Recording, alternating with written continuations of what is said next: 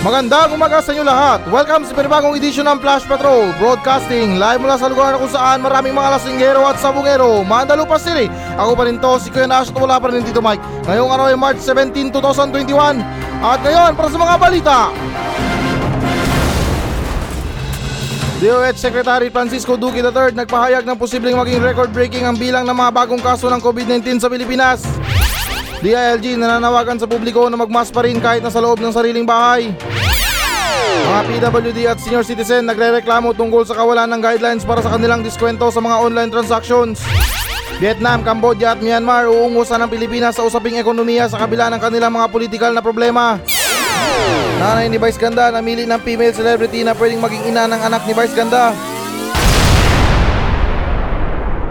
DOH Secretary Francisco Duque III nagpahayag na posibleng maging record-breaking ang bilang ng mga bagong kaso ng COVID-19 sa Pilipinas.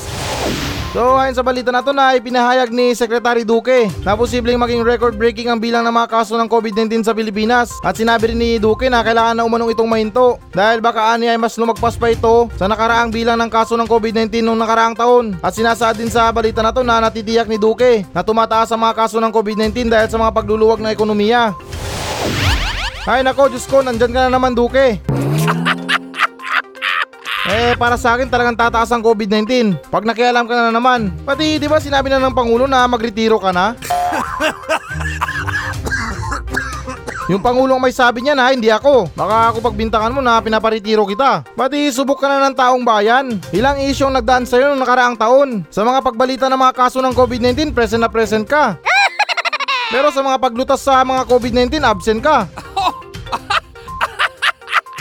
Saan ka ba talaga nagpupunta? Eh kung nagtatrabaho ka sa DOH, sana naman lang kahit papano na gumawa kayo ng aksyon. Ginagawa niyong halaman yung mga Pilipino. Na sinasabi niyo na maghintay na lang tayo ng tubig sa ibang bansa nang madiligan kayo. Yung mga ibang bansa nagpupursige na gumawa ng bakuna sa COVID-19 na to. Eh samantalang yung Pilipinas nakatunga nga lang. Tapos pagkalaki-laking gastos pang nagamit. Partida labas pa doon ang pambili ng bakuna. Yung mga ibang bansa nakabawi na. What I mean na gumagaling na sa pandemya. Tayo wala, nga nga. Ginawa niyong droga ang pandemya na to na hindi matapos-tapos ang problema. At ano tong sinasabi ni Secretary Francisco Duque na kinakailangan na talagang mahinto ito? Bakit itong pandemya na to may power button ba? O di naman kaya breaker? Para sabihin mo na kailangan na mahinto ito? Ano ba sa tingin niyo ang virus na to? Di kuryente? Para pwede nyo lang tanggalin sa saksakan at para huminto? Pati teka, parang baliktad yata. Dapat kami yung magsabi ng kinakailangan natong mahinto. Bakit kayo nagsasabi niyan? Eh kayo nakatoka dyan sa problema na yan. Baka naman yung ibig nyo sabihin na kailangan nyo na itong ihinto yung negosyo nyo. Ganun dapat. Kasi tulad ng sinabi ko kanina na yung mga ibang bansa gumagaling na. Eh mas marami yung populasyon nila kaysa sa Pilipinas. Pagkaliit-liit ng bansa na to hindi matapos-tapos ang problema. Mga papandemya, terorista, droga, mga patayan, tapos yung hustisya usad pagong pa. At hindi naman talaga sa nagrereklamo din ha. At alam ko naman din na yung karamihan sa mga Pilipino matitigas yung ulo. Kaya yung mga kaso ng COVID-19 tumataas. Pero hindi ba kayo nagtataka? Parang late reaction yata yung pagtaas ng COVID-19 na to. Eh, ina-expect ko ba naman sa January tumataas na yan?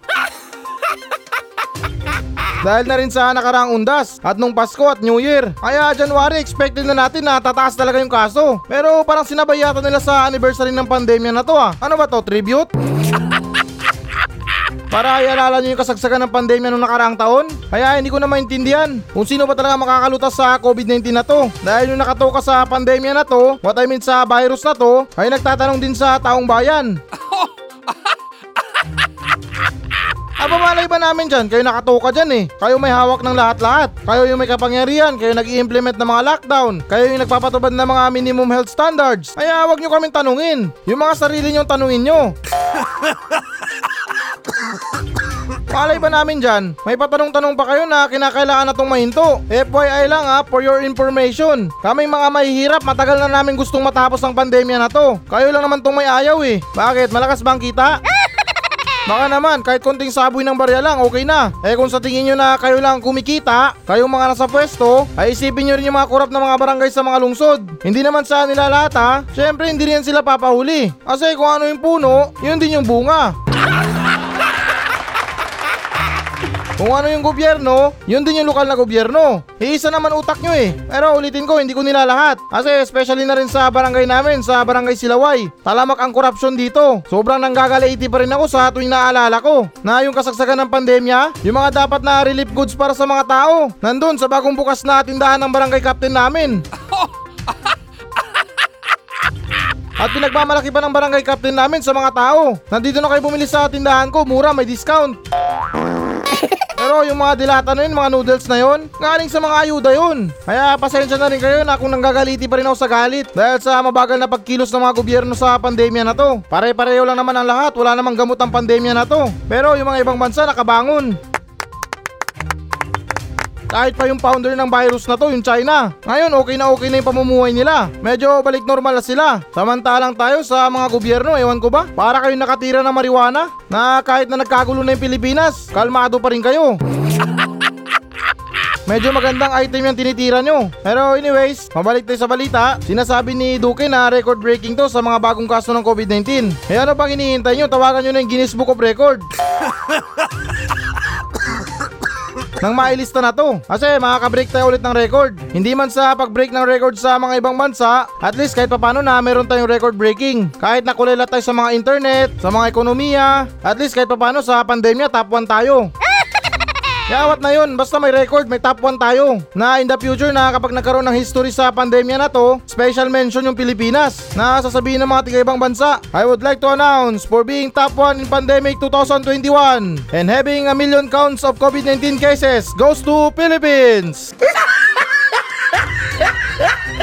O di ba na parang nakakalusaw ng puso na kapag naririnig natin na tinatawag yung Pilipinas sa pagiging top 1. Okay lang na kahit pandemic yan basta yung mahalaga top 1 tayo.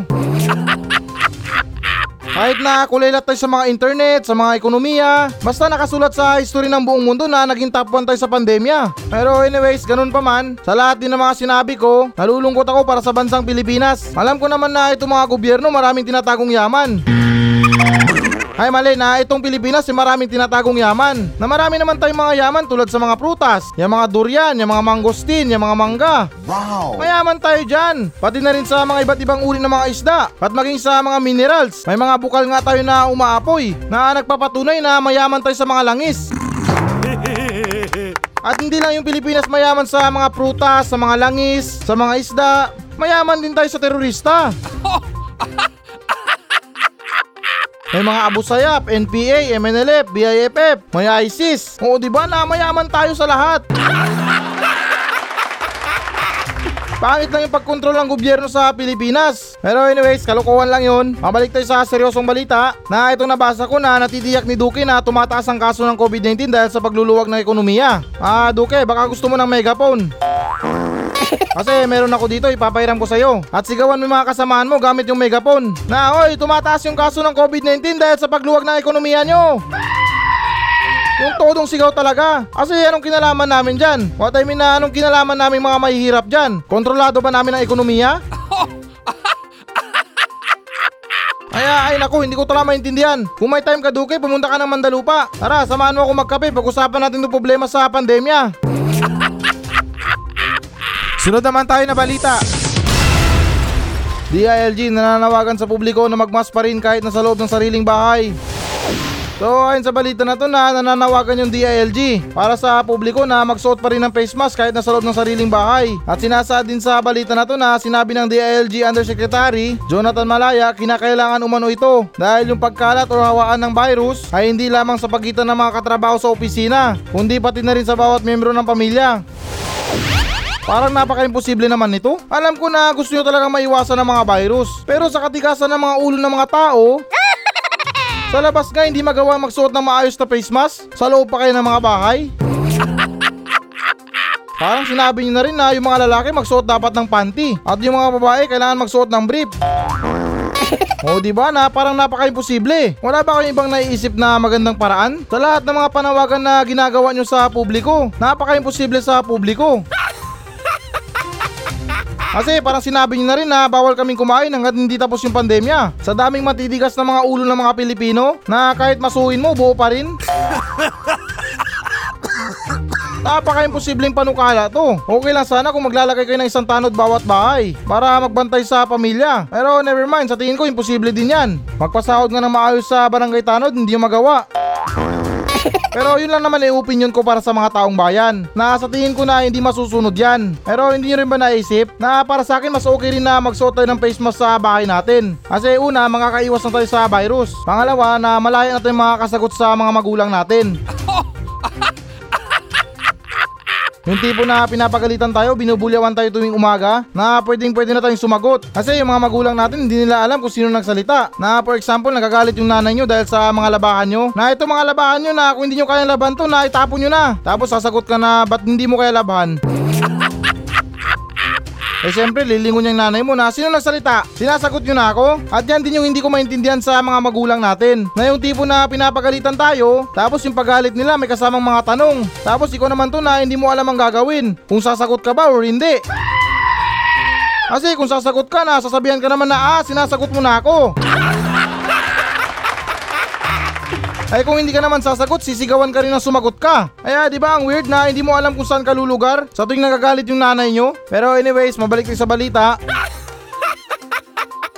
Bukod na rin sa panawagan nila na magsuot pa rin tayo ng face mask sa loob ng mga bahay natin, sinabi rin dito or binanggit din dito na maligo o maghilamos at siguraduhin walang sintomas ng COVID-19 bago sila umuwi ng kanilang mga bahay. Parang mas magastos yata ngayon ah. So ibig sabihin kada uwi nila ng bahay magpapaswab test sila. ay parang ginawa niyong tourist spot yung mga bahay nila o di kaya ibang bansa na kailangan mag-swab test para makapasok. Wala na ba talaga kayong maisip na mas maganda pang dahilan? O di kaya mas magandang plano? Mga bulok naman yung mga sinasuggest nyo. Wala ba dyan mga budget meal na plano? Masyadong magastos eh. Unang-una pagsuot ng face mask kahit nasa loob ng bahay. Magastos din yan sa face mask. At pangalawa na sinasabi nyo na maligo or maghilamos bago umuwi ng bahay. So paano sila maliligo or maghihilamos kung uuwi pa lang sila mismo ng bahay? So parang sinasabi nyo na, oy dumaan muna kayo sa car wash.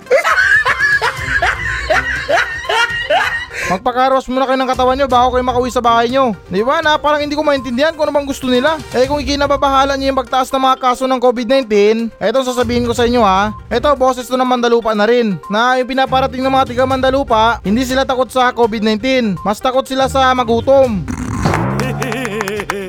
Kasi sa ginagawa ng gobyerno, imbis na mag-imbento sila ng remedyo na maganda para sa pagbaba ng mga kaso ng COVID-19, ay yung ginagawa nila para silang accountant or di kaya scorer sa basketball court. Magaling lang sa pagbibilang ng mga kaso ng COVID-19 at sa mga kaso na namatay sa COVID-19. At imbis na rin na magtuklas kayo or mag-imbento kayo ng mga gamot sa COVID na to, pero mas nauna pa yung pagtuklas nyo sa mga bagong variant. Hindi na ba kayo naawa sa mga Pilipino? Buti nga kayo dyan na kahit umulan or umaraw may sahod pa rin kayo. Kahit na siguro na tumambling ang Pilipinas may sahod pa rin kayo. Kaya yung inanaing din ng mga tiga Mandalupa ay sana lumaban ng pantay yung gobyerno. Kasi yung mga taong mahirap ang kawawa. Pero anyways, never mind na rin. Sino ba ako sa gobyerno para pakinggan nila? Yung vice president nga hindi pinapakinggan, ako pa kaya? Kaya ganun pa man, ugaliin pa rin natin yung mga pagsuot ng face mask. Kesyo nasa labas tayo ng bahay o nasa labas tayo ng bahay. Ang mahalaga nakasuot tayo ng face mask kasi protection natin yan. Sunod naman tayo na balita. Mga PWD at senior citizen nagrereklamo tungkol sa kawalan ng guidelines para sa kanilang diskwento at mga online na transaksyon. So ayon sa balita na to na nagrereklamo yung mga senior citizen at yung mga person with disability o PWD na nagrereklamo sila tungkol sa kawalan ng guidelines para sa kanilang diskwento sa mga online transaction. At sinasaad din sa balita na to na bumuelta ang DTI at DSWD na sinasabi nila na hindi daw ganun kadali ang magbalangkas ng mga guidelines. Masyado umanong komplikado kaya hanggang ngayon kanila pa rin pinag-aaralan kung paano nila magagawa ng paraan nito.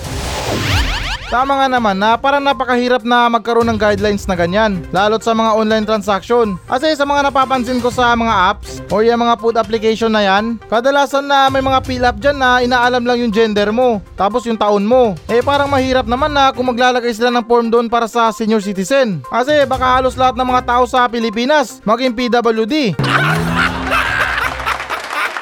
Or di naman kaya senior citizen. Syempre, malamang dahil sa mga diskwento. Kasi lahat naman tayo gusto ng diskwento, di ba? Kaya para sa akin mukhang malabo na magkakaroon ng diskwento sa mga delivery. Alam ko na oo, nahihirapan kayo na mga senior citizen at kayo na rin na mga PWD. Kasi sa mga kalagayan nyo na kailangan nyo talaga na magkaroon ng discount. Lalo't yung mga PWD, hirap sa buhay yan. At ganun din sa mga senior citizen na malinaw naman na may edad na.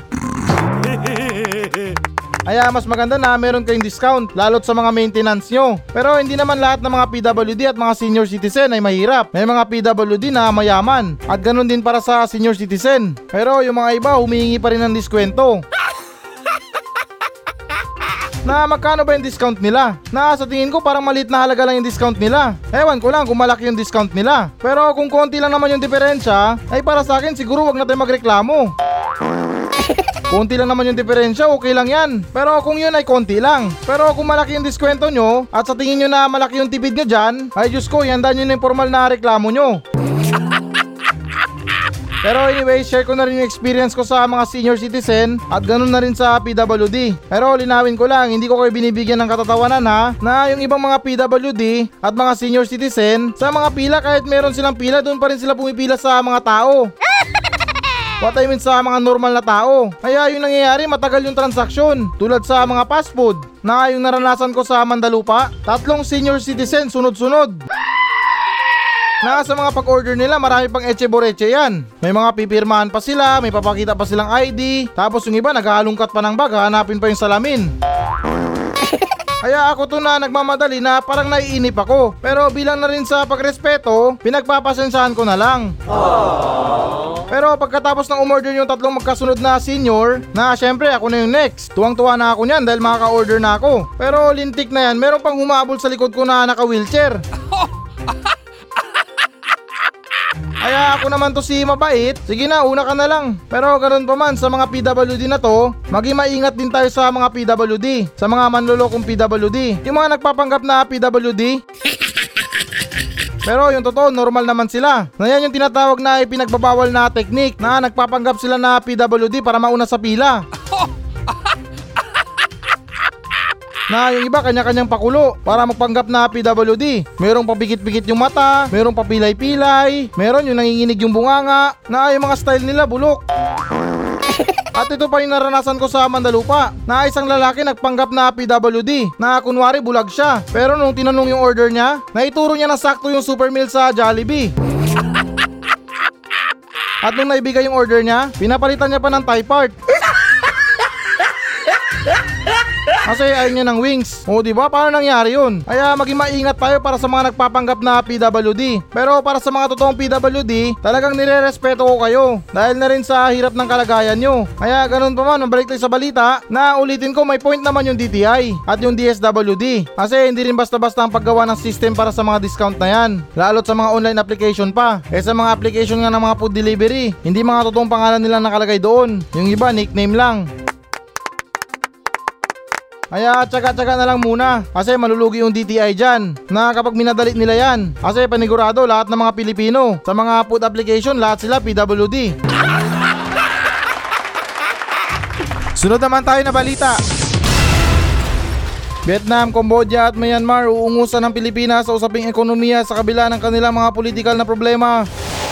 So ayon sa balita na to na nauungusan na ang Pilipinas ng bansang Vietnam, Cambodia at Myanmar sa kabila ng kanilang mga politikal na problema. Na itong tatlong bansa na to na overtaken na ang Pilipinas pagdating sa usaping ekonomiya. At sinasaad din sa balita na to na nagawa lamang to ng Vietnam sa loob lamang ng tatlong taon matapos ang Doi reforms at ng paglungsad ng 1987 Constitution. At sinabi rin ni Albay 2nd District Representative Joey Salceda na umano'y ang mga Pilipino ay tila nakatali tungkol sa usaping FDI o Foreign Direct Investment. At sinabi niya rin na oras na umano para sa mga Pilipino na pakawala ng sarili at isipin ang mga pag-asenso. Grabe no, nakakaya talaga. Mantakin nyo na itong tatlong bansa na to na Vietnam, Cambodia at Myanmar. Ay, Myanmar pala. Na itong tatlong bansa na to, mahirap to. Lalot na itong Vietnam na to. Siguro noong 2010, saka pa lang sila nagkaroon ng mga mobile phones.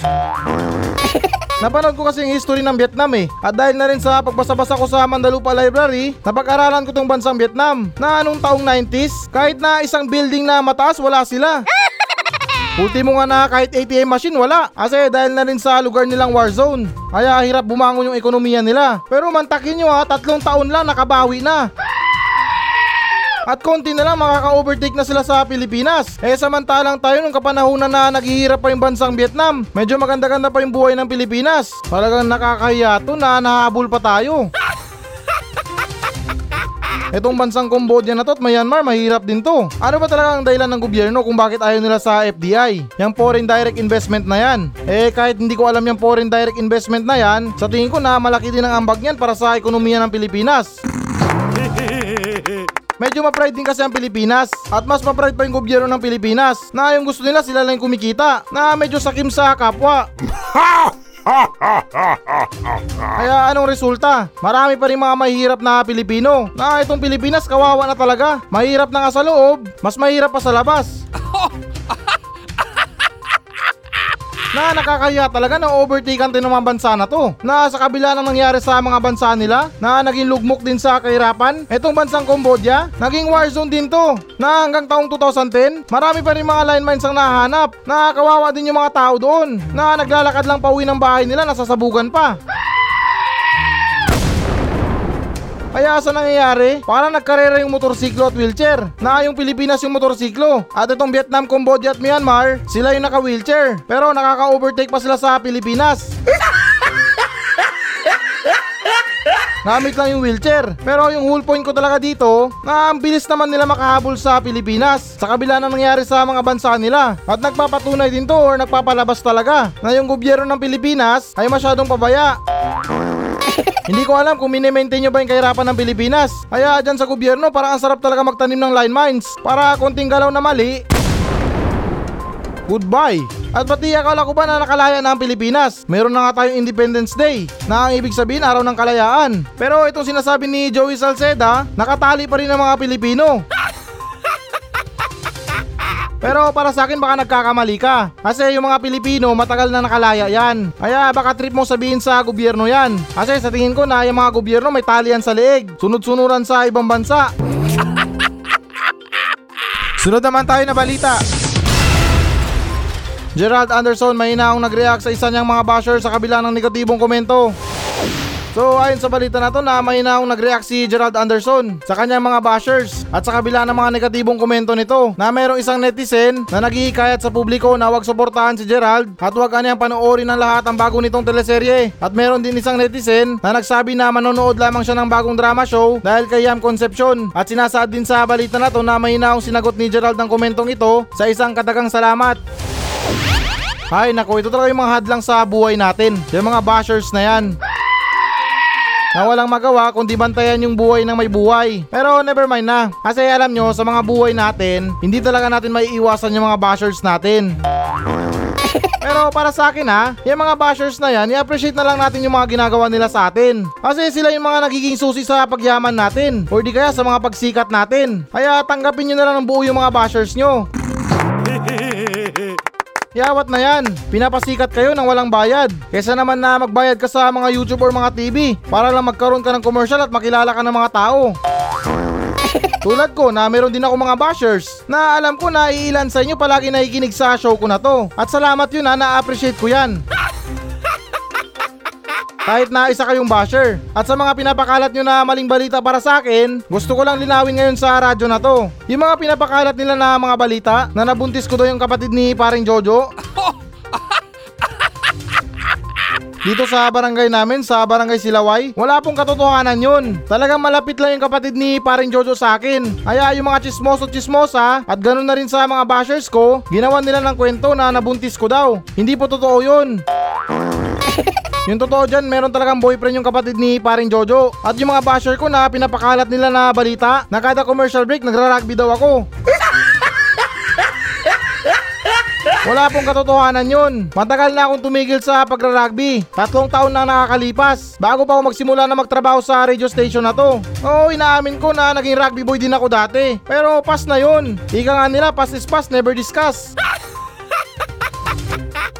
Kaya para sa mga bashers ko, sa kabila ng mga ginagawa niyong paninira sa akin, ay ganun din ako kay Gerald. Nakasalamat na lang. Dahil sa inyo, sumisikat ako.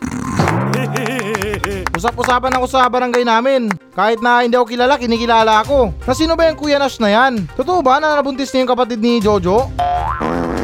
Sos, mga pinagkakalat nyo na balita, mali naman. Pero anyways, mabalik tayo sa balita. Parang naman yun sa mga bashers ko. At para naman kay Gerald, ikaw rin kasi. Halos lahat ng model ng shampoo kinumpleto mo. Sinota mo lahat. Kaya ayan tuloy. Nagmistulang balakubak ka sa kanila.